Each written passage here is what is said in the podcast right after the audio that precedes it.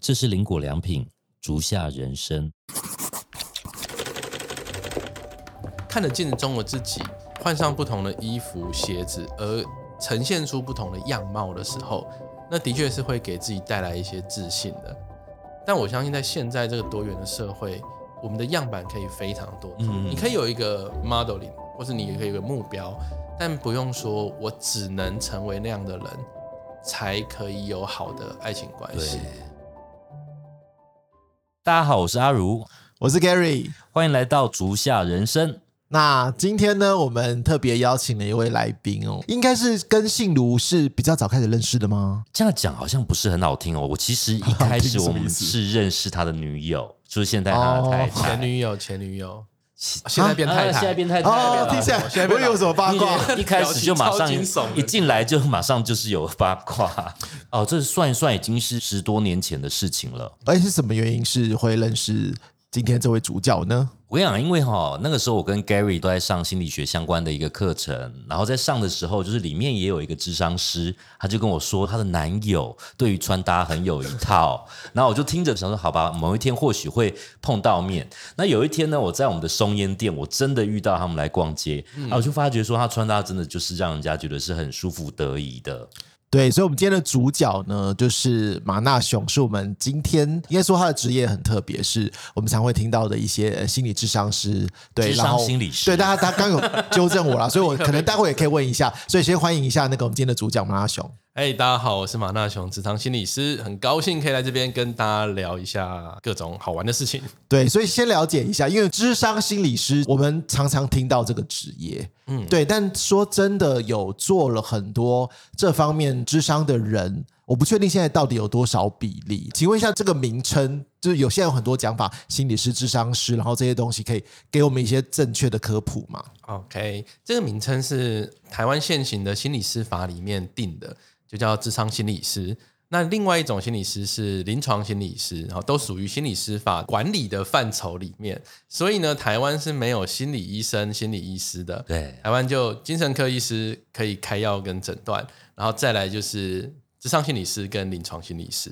对，那我们主要就是以接智商对智商物谈这样子为主。我想先有一个有趣的观念，但我觉得应该新一辈的比较没有。像我记得，其实我早期也有一点忧郁，我是没有走智商这条路啦。那、后来有跟我妈聊一下，然后她有一阵子，她就觉得她心情很 depressed，然后我也觉得，哎、也许有机会可以去做这样的心理智商的部分。对，然后她就说：“哇，不是笑哎、我们现在不要一起。”对，她就觉得我去做就是疯子啊，所以我不确定说你接触到的说现阶段的人的话。会还有多少有这种观念吗？我觉得一个很好的正向发展，就是像心理师法这样上路这么多年来，已经越来越多人可以接受说，呃，智商物谈这件事情，或甚至是心理治疗这件事情，并不是说就代表你这个人是负面的，或是有病的，或是怎么样的状况，因为它是一个可以用在很生活化的。哦，你今天好一直母胎单身，然后不知道到底怎么回事，一直被打枪。好，你希望可以寻求到一些协助，或者你可能跟伴侣吵架了，啊，吵得不可开交，你希望可以有人来协助，这都可以透过心理智商的方式来进行。对哦，因为我跟你讲，我每次在看到我朋友他有一些可能需要协助的时候，那我就说，哎，你可以去找心理师啊。然后他们基本上在我这个年纪啦，我六十五年次，大家都还是有一点点感觉上好像，哎，我有什么问题，有点排斥。可你知道吗？现在的心理师很多是有其他的专长专业，像有一些有教练呐、教练的证照等等。他其实，在你很 OK 的情况下，还可以让你再更上一层楼这样子。那我们今天像马纳雄过来，我觉得他非常特别的一个部分，就是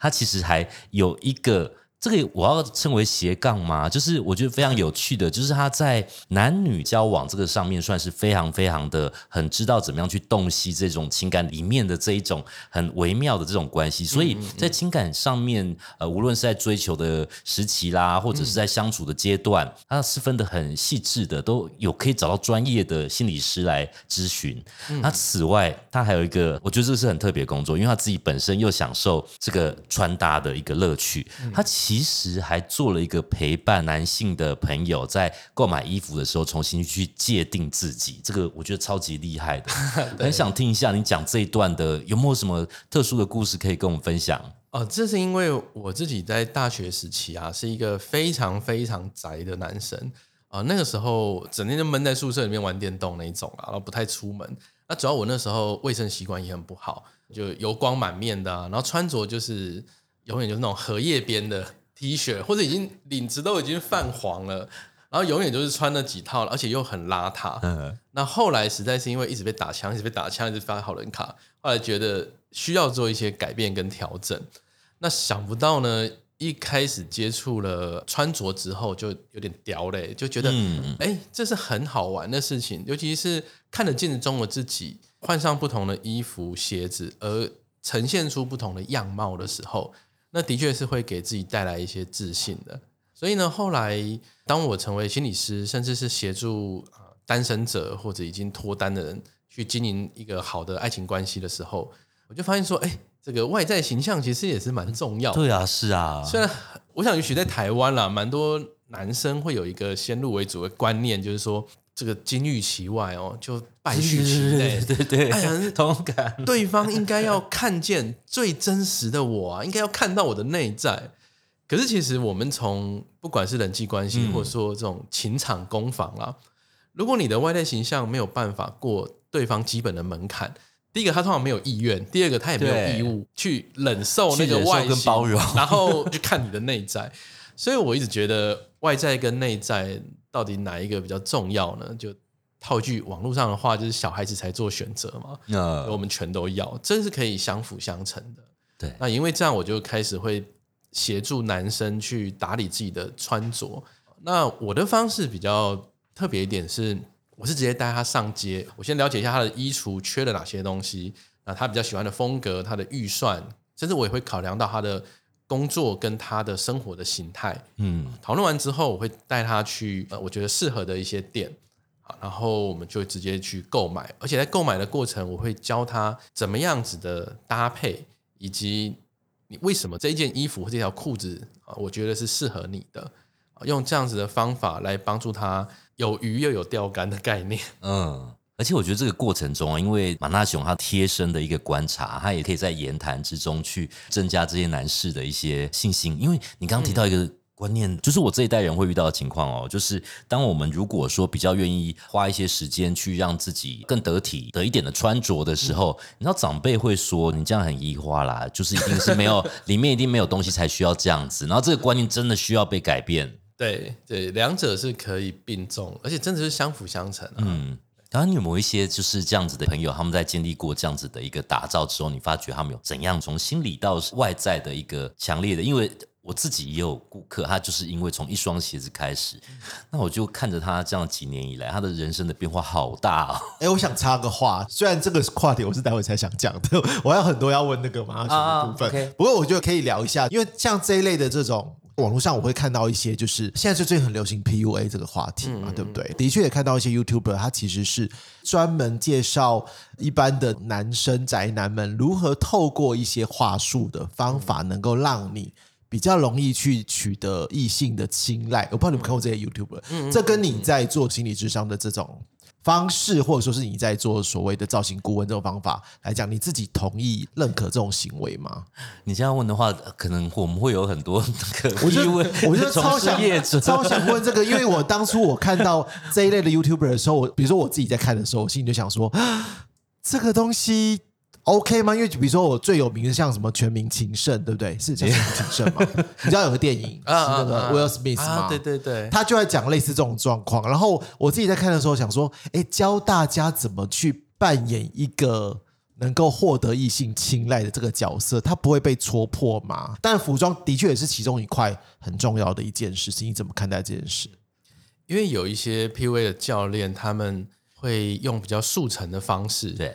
那这个速成方式为什么有市场？其实也是因为有些单身者，你想想看，如果他母胎单身已经 三十年，要变大魔法师或要变大贤者，他其实也会很希望可以尽快有一些效果对啊。所以要求速效，有时候呢就会容易过度包装，嗯或者你可以说是有点装逼啦啊，就你会刻意弄一些跟你的生活形态差异太多的照片，或者是编织出一些故事，嗯然后用这种比较虚假的人设想要去吸引女生，嗯。那我会觉得我自己是不太赞成这件事情的，因为你那些编造那些假的东西，去创造那些假象，你所花的时间跟心力，你为什么不好好的用来，就是一步一步的去提升自己？因为我都觉得说那种一步一步，因为我自己也是从一个阿宅啊，一个穿的很邋遢，然后我记得我那曾经是跟一个女生，人家帮我介绍，有十分钟就被打枪了，他就跑了，他就找个借口说他有事就先走了。我也是从这种非常小白菜鸡的状态，然后慢慢慢慢的这样子累积经验值。那那个过程，我觉得会是人生中一个很宝贵的经验啊。当你看着自己啊，不管是外在形象，或者是说你的生活圈慢慢的扩展，呃，甚至说你跟别人互动的能力越来越好啊，越来越知道怎么样去跟别人建立关系，去吸引对方。这个过程是一个非常快乐，而且会成为一辈子一个很珍贵的。成长的经验，呃，所以我就比较不赞成是那种速效的，你用一些很装逼的方式。听说那种对岸就会有类似的，就把一群人带什么游艇趴，那其他只是去上面拍个照而已，或者说去那种。很厉害的餐厅门口拍个照，也没有要去吃，就只是做一堆假象出来。我觉得这个是比较没有必要的。对，而且他其实，在心理上面，他也没有得到真正的提升，你知道吗？这样他们真的是呃，男女生相处在一起之后，才发现说哇，原来那些都是最表象的东西。其实呃，要进入恋爱可能没有那么难，或第一次约会没有那么难，可是之后的那个相处才真的是很重要的。对啊，所以这就让我想到说，像我在帮男生做这种形象改造的时候。我前面就会花比较多的时间去跟他讨论，他到底需要些什么。如果说要简单，也的确，也许有一些教练会这么做。要让一个男生直接看起来穿着差别最多、最简单的方法，就直接把西装给弄上去。是，嗯，对你可能三件事弄上去，再加一双那个皮鞋，然后就搞定。这个拍照起来前后对比就会差非常多。嗯，但我有遇过一些学员，他之前也去使用过这样的服务。我说：“那你干嘛还找我？”他说：“因为那些衣服我拍完照之后，我再也没有拿出来穿了。”对，他又这边又跑出另外一个我也想问的问题。对，就是你刚刚说的，其实外面有那种所谓的造型服务，它是有一两间是真的做的蛮大的，然后它特别针对宅男，然后进到所谓的，它也会有造型师去帮你设计搭配，然后但是用他们自己的衣服跟鞋子来做这个部分。我说真的，这个商机也是非常大的。你觉得它的差别跟你现在的服务有什么不同啊？其实我觉得商机大是好事哎，代表说越来越多的男生是会重视自己的外在形象。对，那差别在于说，因为我并不没有说带去某一家店，因为我自己并不是开服饰业的服饰店的，嗯嗯，我就可以依照这个学员他的实际状况跟他的需求以及预算，然后就可以。安排那个路线，好，我们今天要去哪几家？哪几家？那刚开始我也会鼓励他先不要买太贵的，嗯，尤其在衣服上面了。我曾经有一个学员，他遇到情况是，好，那个教练直接带他去买了一件精品的白衬衫，嗯，那好像一件花了一万多块钱，那基本上他的预算已经被吃掉差不多了。对，我想说，那这有什么意义呢？他如果裤子还是穿的很邋遢，一个不合身的裤子，就算他穿那个上万元的。精品衬衫应该别人也看不出来，嗯，对，所以我就会依照他的情况，先从基本的开始啊。当然有一些他会想说，他想要买有些东西贵一点，比如鞋子好一点的，就有好几次就是去去松烟店那边的林果嘛，因为会有那个休闲鞋跟靴子可以买。对，那所以我觉得最大差别是，我会比较是克制化去跟这个学员讨论。然后去给他一些建议，但最终还是看他自己的需求跟他的生活的形态。应该说，那像这一类的公司的形式，是因为他们。自己要先去备那些商品，所以对啊，他所谓的在推荐的时候，再怎么都会不会被脱离了，对，不会被脱离这些东西，就是哦品牌，但就是我自己店里面卖的东西嘛，对对，所以当然会有这种比较稍微对价一点点，然后可能的推荐上面来讲，好像也没那么公正。可是你说你有之前有学员会觉得这样子有不适合自己的状况就对了，对啊，其实蛮多，如果是 经历过那个 不适合的话，最后我还接过不少，就是还是跑来找我。你说原因是什么？是说他们没有真心的觉得这东西适合他们嘛？所以穿着的是，还是来自于哪些问题？可能就像你刚才说的，他的可以挑的东西是比较受限的。因为毕竟他就那家店，然后他进的东西，他需要把那些东西销售掉，嗯，所以他的出发点会比较有点像是服饰店，嗯，对。对，而不是真正一个穿搭顾问。我这边讲一个秘密，我小时候使用过这种服务。小时候是对，小时候使用过，有吗？你小时候有这个这种服务有在台湾一开始出来的时候，已经也是七八年前、八九年前了。搞不好我也对过对对对，我做过我这样服务，然后当然我就会发觉说，哎，呃，当然我就不要讲品牌名，我说，哎，以我的年纪跟我的生活的表现啊，或者是我的个性，我不会很适合阿玛尼的 西装裤啊。然后为什么他会一直希望我可以买下那件西装裤？我自己是觉得很奇怪，对。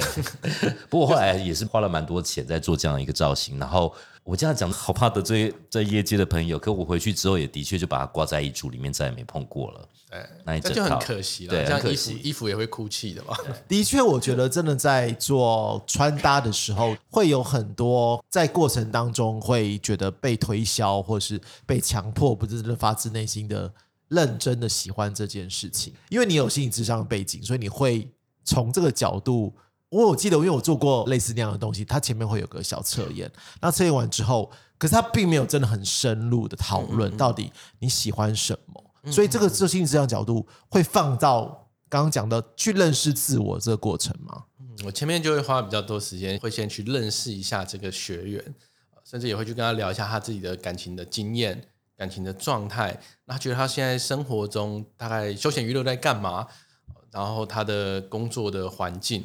那甚至有去跟他聊到说，他觉得在情场上面卡关的原因是什么？就我会习惯是多认识了这个人之后，再依照我对他的了解跟我认为适合他的风格去给他一些建议，然后让他参考。对，那当然也可能推荐的时候，他可能会觉得啊，真的我适合这样子的吗？那这时候我会跟他解释一下我我的理由是什么，然后我也会鼓励他说，你就当被我骗了啦，你就先穿上去看看。我记得那时候有一个男生，我真的他很适合穿那种有点碎花的衬衫，但他都觉得哎呀，这个会不会太花？这干嘛？我就说你就当被我骗，你就穿上去。然后穿上去之后，我就跟他讲说，哎，你怎么样？比如说袖子怎么样的卷，对然后你怎么样的扎进裤子，可以让你看起来不会让人家眼花缭乱。然后弄完之后呢，那我说好，那我再去帮你挑其他的。然后回来的时候，我看到他拿的那件放在柜台，准备要结那件衣服。对，就是他后来他实际上穿上去之后，就眼见为凭嘛，他就觉得哎、其实是不错的，跟他原本想的是不一样。嗯，所以这个部分，我觉得这跟心理智商的过程会蛮不一样。所以心理智商通常比较不会给答案，对不对？所以你觉得怎么让他们在这个选择当中觉得这就是适合我的东西？因为你可能会有给他一些建议嘛，对不对？嗯嗯啊，就我刚才说的眼见为凭啊，有时候让他直接穿上去之后，哦，他看了之后也许觉得，哎，其实是还不错的，啊或者他如果有一些疑虑，他说啊，那这个什么时候适合穿？我就会用我自己的经验告诉他，哎，这个如果是呃你是在一个户外的约会，可能你可以这样搭；那如果今天你是在晚上一个还不错的餐厅，那你可以用我们刚才那套的搭法。那其实蛮多的学员是愿意尝试的，因为他既然都使用了这个服务，对其实代表他也想要有一些改变跟突破。嗯对，那我觉得这是一个很棒的情况。所以感觉起来，在真的搭配之前，就会真的还有一段心理智商的历程嗯，应该也没有到心理智商那么的那么的正式或是严谨了，但是我会花一些时间跟他聊一下这。边就分享一下哦，像我的大学之前我是念工程背景的，那我必须说，对于我们工程背景的那个男生哦，即使你走进一家店里面要套上一件衣服或穿上鞋子，都是很困难的。那所以他基本上不愿意去尝试那个要购买几率很低的衣服，他连试穿这件事情他都连碰都不太想碰。那某种程度上，我觉得这种有一个呃搭配上面很懂的一个专业人士陪着一起到店里面去拿起这件衣服来穿。OK，那心理的压力就已经减少很多了。对，那自己走进去可能觉得啊，那会不会怪怪的、啊？店员好像都对怎样怎样那种。哎，所以你会怎么在比如说你刚刚说透过一些前面的询问啊，然后去了解说真正适合他的部分是会怎么样的分析这种东西吗？嗯啊，通常我会先问说，啊，我们这次买衣服啊，你有没有比较特别设定的情境或者是目的啊？不过大部分都会是说，呃，希望是可以脱单嘛，所以可能会是约会的时候。对，嗯，那我会去了解一下他的生活形态或他的休闲兴趣，因为他的约会可能会跟这个有比较有关联。嗯那如果他是一个比较 outdoor 风格的，那我整体的方向就会往比较 outdoor 的去挑选。嗯那如果他是一个比较室内派的，那就会比较 business casual 那种方面的衣服去挑。嗯嗯嗯嗯。那有什么会结合他自己的个性吗？或者说我要追的女生的 样子吗？或怎么样去做这方面的选择吗？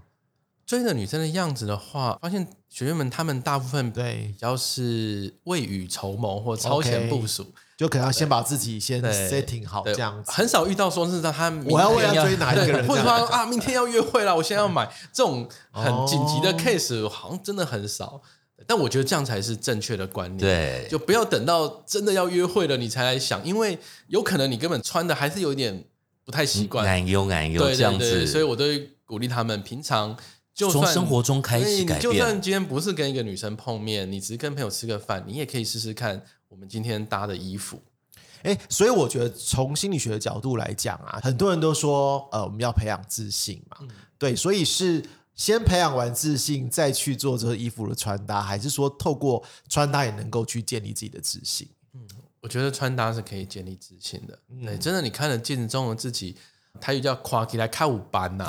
看起来哇，我真的不太一样。那其实真的会有差，而且我这样一路其实也帮蛮多男生去做过这样子的改造。哇，我最大的心得就是，真的，我觉得男生是充满潜力的，对，真的充满潜力的。像今年初的时候，呃，有一个男生，刚开始我看到他就是很常见的比较不修边幅，嗯，穿的很宽松，然后太长的裤子。然后也非常大件的外套，然后整个颜色是非常的暗沉，因为那个时候是大概二三月，就是还天气还比较冷哈。对，那我大家整个跟他讨论完，然后我们那天我们跑了比较多家，然后也整个搭完之后，我真的觉得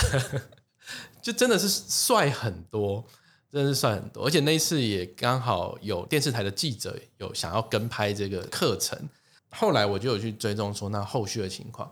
他说他把他的 Facebook。还有 I G 哈 Line 的照片换掉，他发现之前本来已经有点没什么在联络女生，其实会主动丢说，哎，怎么看起来不太一样了？有的可能会以为他是不是有整形干嘛？但其实没有，他其实不需要到换了衣服。对，然后其实我最开心，他后来再过几个月，他就直接跟我说他脱单了，他现在跟一个女生已经在一起在交往了。对，所以我真的觉得外在形象是有助于整个自信的提升。以及去吸引到对方，嗯，我觉得有时候外在能够带来自信的改变，可能就比说可能要读很多心理学，然后然后怎么样培养自信，才去驾驭那样衣服。有时候可能反而是反过来，就是是行为学派的一种嘛，对不对？应该说它是相辅相相辅相成。我们的外在形象有助于自信，但也不可能只靠穿着的改变，对对不对？包括你的生活的扩展，然后你互动能力的培养，然后不断不断的练习。哦，甚至说你去完成自己所设定的一些生涯目标，这些全部都跟提升自信是有关的。那外在形象是其中一个，只是它之前可能很容易被我们忽略掉。那其实它也是一个非常好用的武器。哎，那我也想了解，就是因为我们我们林果良品是一个皮鞋的品牌嘛，所以皮鞋在搭配或者是说各种不同职场上面来讲，你通常会怎么建议他们怎么去搭配一个自己的鞋子啊？嗯。因为呢，蛮多的学员他们会以是约会为主。那如果他想要搭的是一个比较人吃饭然后干嘛的，我就会蛮鼓励说，你可以提升一下你整体的我们说成熟度或是正式感啊。他平常可能会是以休闲鞋或运动鞋为主。我说，但是你可以帮自己准备一套，是你今天如果真的约到他是吃一个晚餐，对，好一点的晚餐。当你今天。穿的比较绅士的时候，其实会让对方有一个惊喜。那这种情况下，其实有蛮多男生是愿意的。嗯，虽然他们平常可能穿的很简单，对，然后觉得哎，反正要改变就试试看。那如果有愿意的话呢，我就会推荐他们是可以挑休闲的皮鞋或者是皮靴，用这种比较绅士感的单品，嗯嗯，整个让他更有一种呃轻手懒的那种感觉。嗯嗯嗯嗯。那因为那个信徒马上就接到这个部分，我就很想赶快接上来啊我！要回到心理智商这件事情。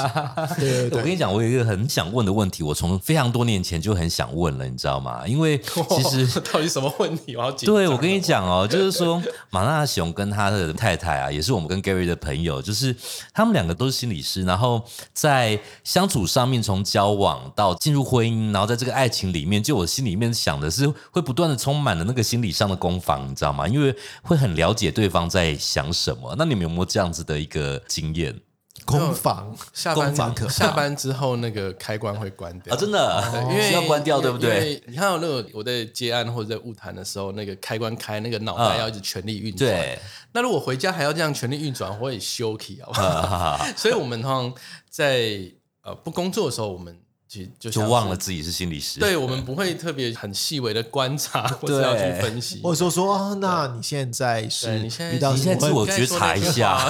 这 太累了。但当然，我觉得心理智商对于关系经营的好处是，如果偶尔会有一些冲突或摩擦的时候，啊我们比较可以运用心理智商的一些学习跟训练，哦然后让我们的冲突不会整个爆开，或是不断的延伸下去。嗯，我之所以会问这个问题哦，是因为其实很多我觉得现在的朋友，他们其实就算不是进入这个心理师专业的这个学门，还是可以从坊间很多的书籍里面去呃去开始呃自我觉察啦，或者是去找寻到跟另外一半的关系或人际关系等等的这一些课题。嗯嗯嗯，然后我这边也很想帮那个马纳雄工商一下，因为他最近有一本新书出了，要请他自我介绍一下。因为我觉得，呃，在这个时代哦，我自己觉得这方面的知识是越来越应该去重视，因为在这个社会上，我们跟另外一半亲密关系、跟自己、跟社会说的人际关系，这个网络是非常密切的。然后我们要怎样去照顾自己？你可以工商一下你的新书吗？好，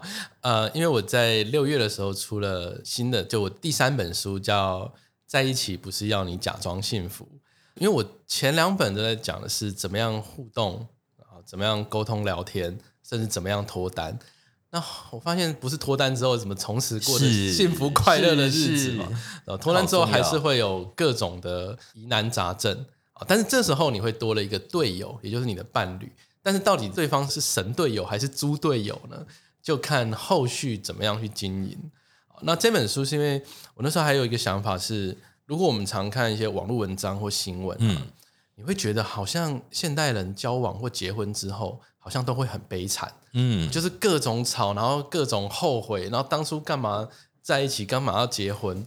可是嘞，就我自己的经验，还有我自己接的 case，你说那种会吵架的也是有，可是我发现还是有非常多的情侣或夫妻，他们在交往之后关系是越来越好的。嗯，对，那包括就我自己的个人经验也是，那我就很希望可以帮助更多人知道说，今天你交往或结婚，怎么样子让对方持续的被你吸引住，那他不会想要轻易的离开你，因为大概没有人想要交往然后很快就分手嘛。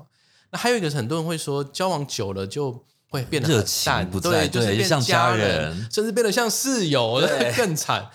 那我那本书就会写很多，你如何去维系你关系的热度，怎么样创造惊喜感，用神秘感跟新鲜感等等的，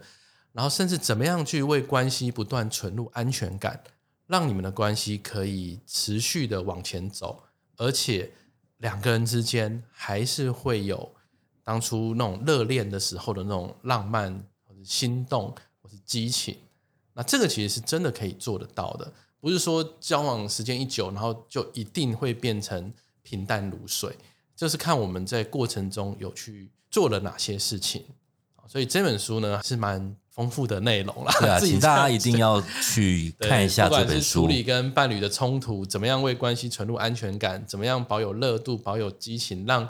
你们两个都可以对于伴侣是持续的心你知道吗？上次啊，我看到马纳雄跟他妻子在一起走在路上，他们就很甜蜜的，就是在我们活动里面很甜蜜的，还是牵着手。然后在我这个年纪的朋友里面，大家你知道吗？大家都一直在讲说，他们在婚姻里面，他们只是要尽到责任而已，然后觉得小孩子成年之后就要怎样怎样怎样。我觉得非常可惜。你知道，啊爱情跟婚姻生活的这个时间长度占人生一半以上啊，对啊，那这个品质一定要让它维持的很好。如果只剩责任，真的蛮可惜的。对其实这我觉得好的爱情跟婚姻关系，就等于当你有一个神队友之后，我觉得我们会更有勇气跟力量去面对生活中很多的事情，因为你知道会有一个人在背后啊不断的支持你，然后陪伴着你。我觉得这是一个非常非常棒的人生经验。那你的爱情路上都一直是顺遂的吗？哦，没有没有，我之前不是阿宅吗？阿宅的时候就是一直被发好人卡。所以是说，因为一直是阿宅，所以想要去变成，我是说。心理智商，你为什么选择这一门职业来做这件事情？以及你为什么是选择跟爱情有关的这个主题？是会跟你自己的嗯，这跟我生涯或是人生发展有对，跟我的人生？经验有关。人生经验对，因为那时候大学一直被打枪啊，一直被发卡，然后就各种情场的挫折啦。对，但我非常感谢那时候自己是就去学校的智商中心找了一个心理师去聊一聊，然后没有变成那种什么网络酸民或是什么哦仇视女性的。哦，所以是因为你跟心理智商聊完，才觉得，哎，这是我可以从事的一个对，因为首先是透过那个智商跟我自，我就会讨论一些我可以做些什么来调整自己跟改变自己，然后我发现这对我非常有帮助的。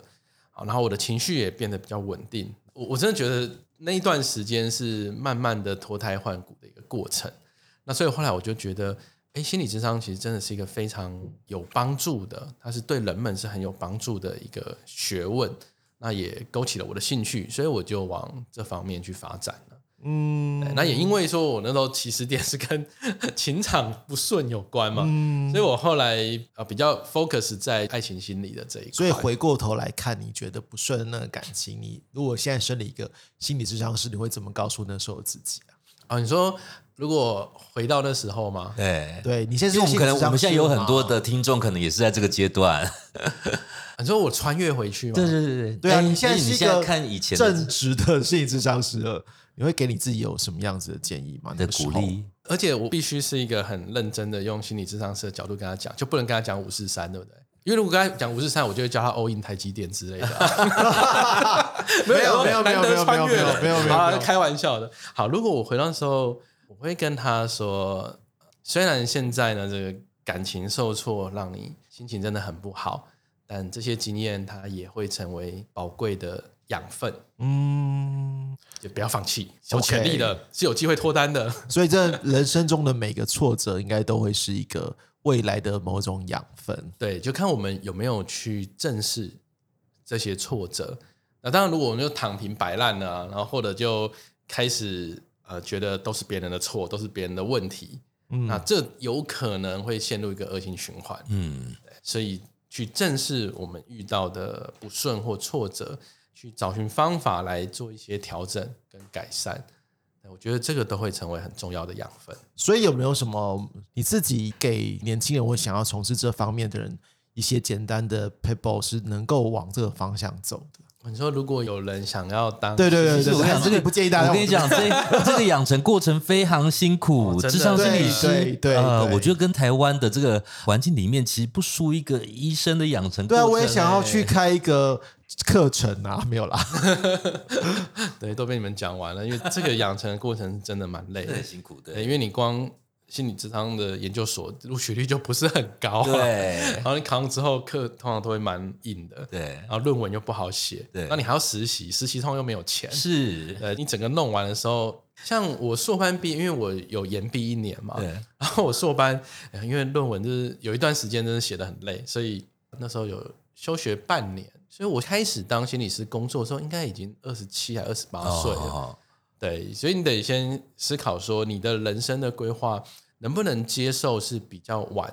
才开始进入职场。可以帮我科普一下吗？就是一个专业的智商台湾的智商师要他需要哪些资格？好，首先呢，如果你想说啊，我大学不是念这个心理背景干嘛？没有关系，因为他不看你大学的学历，不看你大学念什么，对，但是你必须呢，在研究所就硕班啦，要考就心理智商相关的硕班。好，那考上之后呢，通常在第二年可能会有兼职实习。兼职实习就是你一个礼拜可能其中一天啊要去某个单位驻点在那边帮忙，那可能也要试着去接一些 case，然后有督导会跟你讨论。好，那到硕三那一年呢是全职实习哦，就你一个礼拜至少要有四天在一个固定的单位，那你光要去找那个单位其实就很辛苦，因为对。学长姐传出来说很好的单位，要大家都想去，对。而且也不是只有你这个学校的人想去，可能比如你在北部，也不是只有北部的智商所的学生想去，搞不好中南部也会想来啊。所以你好不容易进了一个机构，然后你在那边实习，那其实就已经有点像是一个半正式的工作了。对，嗯，只是有可能没有只是没钱什么钱对，只是有有的可能会给一点点的补助啊，有的可能就对没有钱。嗯，好，嗯然后你一个礼拜还有一天你要回你的学校，你要接受督导跟上课。对，好，那你说他论文什么时候写？对，你要自己找时间。写写，那全职实习是一个非常非常累，因为心理司法有规定，你在这一年你接到的案的时数是有规定的，那是非常多的。对嗯对，那所以你要忙的事情就弄不完，还要弄行政啊，无微不微。对，那，论文嘞，就看你还有没有办法再挤出时间啊。如果没有呢，那你只好念第四年了。对，就像我那时候就是在念第四年。OK，那好，假设呢，你都实习完通过，还要通过，还有国考你，可能会被你，如果你实习，人家觉得你不 OK，你可能会被 fail 掉。，对好，然后论文也终于写完了。对，好，那拿到学历了，好，你再就要接受考试了，就心理师的考试。呃，就努力的考吧，努力的考还蛮累的，因为申论题会写到手，是辛苦。不过听说今年开始好像给用电脑的方式，太好了，，有一点改良了。所以你对于那个时候理科太太那个争议，你自己心里的想法是什么？怎么可以轻易的开课吗？我想一下，这可以想一下，不好回答也不要回答，因为基本上来讲，既然你们经历已经经历了这么多的学习了，所以你自己是觉得，哎，他这样的课程 OK 啊，还是说你觉得不可能？就是心理智商还是一个很正式的部分，不可能透过这样的方式就能够解决这些问题。我觉得这有两个层面可以来看，一个是法律层面，嗯。因，为法律层面就是心理司法，它对。规定就很清楚嘛，你必须是有呃智商心理师或临床心理师的这个证照，你才可以从事心理智商或心理治疗的行为。对，OK，这是法律写的，所以从这边来看的话，你没有这证照，你就不能自称，或者你实际上在做这种心理智商或心理治疗。有涉及到最近的，一这个是新闻议题，跟法律有关。对对，对，那另外一个的话是从大众的需求啊，你可以看到现在有很多的自助的书啊，或者是线上的课，嗯嗯，各种都有。那有这么多的代表，其实现代人是蛮重视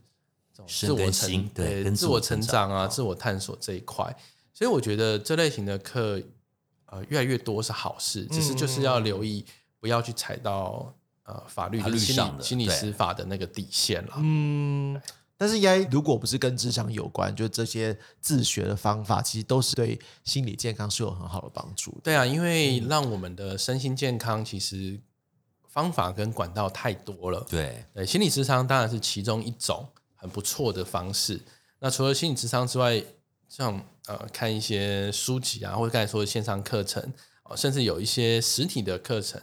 也许他也不是直接跟你说他就是否心理健康，但也许你觉得哎这个东西对我有帮助。嗯就像回到我们一开始讲的，提升自信这件事情，也有非常非常多的管道可以去运用嘛。对那也许今天一个人他透过呃穿搭跟外在形象的提升，嗯他的确也有可能因为这样变得更有自信，然后也许他的心理的健康也会有受到影响。那这些全部都是好事情。对对，没有说只能透过哪一件事情来提升自己。我觉得现在是一个非常多元的然社后资会了，讯管道又很多，对，不管我们提升自己都是很多元的。那这也包括说每个人会喜欢的类型对象，因为我自己还是会以爱情心理为主嘛。嗯嗯曾经有学员就问说：“那我要成为什么样的人，会比较多女生喜欢我嗯嗯嗯，？”那这个其实他就会陷入一个迷失，就是啊他会以为所有的女生或大部分女生都只喜喜欢某一种人量子或是类型。对，对，那也许以前的社会，也许有某一个样板是比较有利，嗯但我相信在现在这个多元的社会，我们的样板可以非常多种。嗯你可以有一个 modeling，或是你也可以有个目标，但不用说我只能成为那样的人，才可以有好的爱情关系对。对，所以像我自己在书里面也是列了非常非常多的方法跟经验，呃，并没有说你一定要做这件事情才可以，不然就怎么样怎么样。对对因为我觉得这样子太僵化了。对你刚刚提到这件事情，我就想到说，我自己很多的朋友他们在希望吸引女生喜欢的时候，他们变成讨好型的人格，哈，就工具人吗？对，工具人。那对，那所以就是其实让自己是有自信的，然后自己。自然的散发这个魅力，我觉得很多情况下就水到渠成。然后今天在节目的尾声啊，我们跟马纳雄谈了这么多，然后其实大家怎么认识他呢？我觉得今天的听众朋友一定会很想要知道哈。那呃，其实大家在脸书上面搜寻马纳雄，其实就可以加入你的那个脸书里面，然后需要怎样的？有可能是智商啦，有可能是你要知道购买书籍的这个方式啊、书名啊，或者是你需要有一个人陪伴你去做你的造型服务的话，你都可以请马纳雄来协助你。嗯，欢迎在私讯给我，跟我联系。好哦，那我们节目最后还是要请你用一句话来形容什么是你一直在做的一个很重要人生价值，却不被大家了解的事情做结尾哦。什么是你的足下人生？就是我希望可以帮助到更多人拥有美好的爱情。哦，超赞！好大的志向。那我们今天就很开心，那个马雄来跟我们分享这他的故事。那如果对这个经历有任何的想法，或是今天我们讨论的主题有想要跟我们讨论的话，也欢迎在评论区留言告诉我们。那也欢迎订阅我们的频道。那足下人生，我们每周三都会固定更新。那我是 Gary，我是阿如我，们下次见。好，拜拜拜拜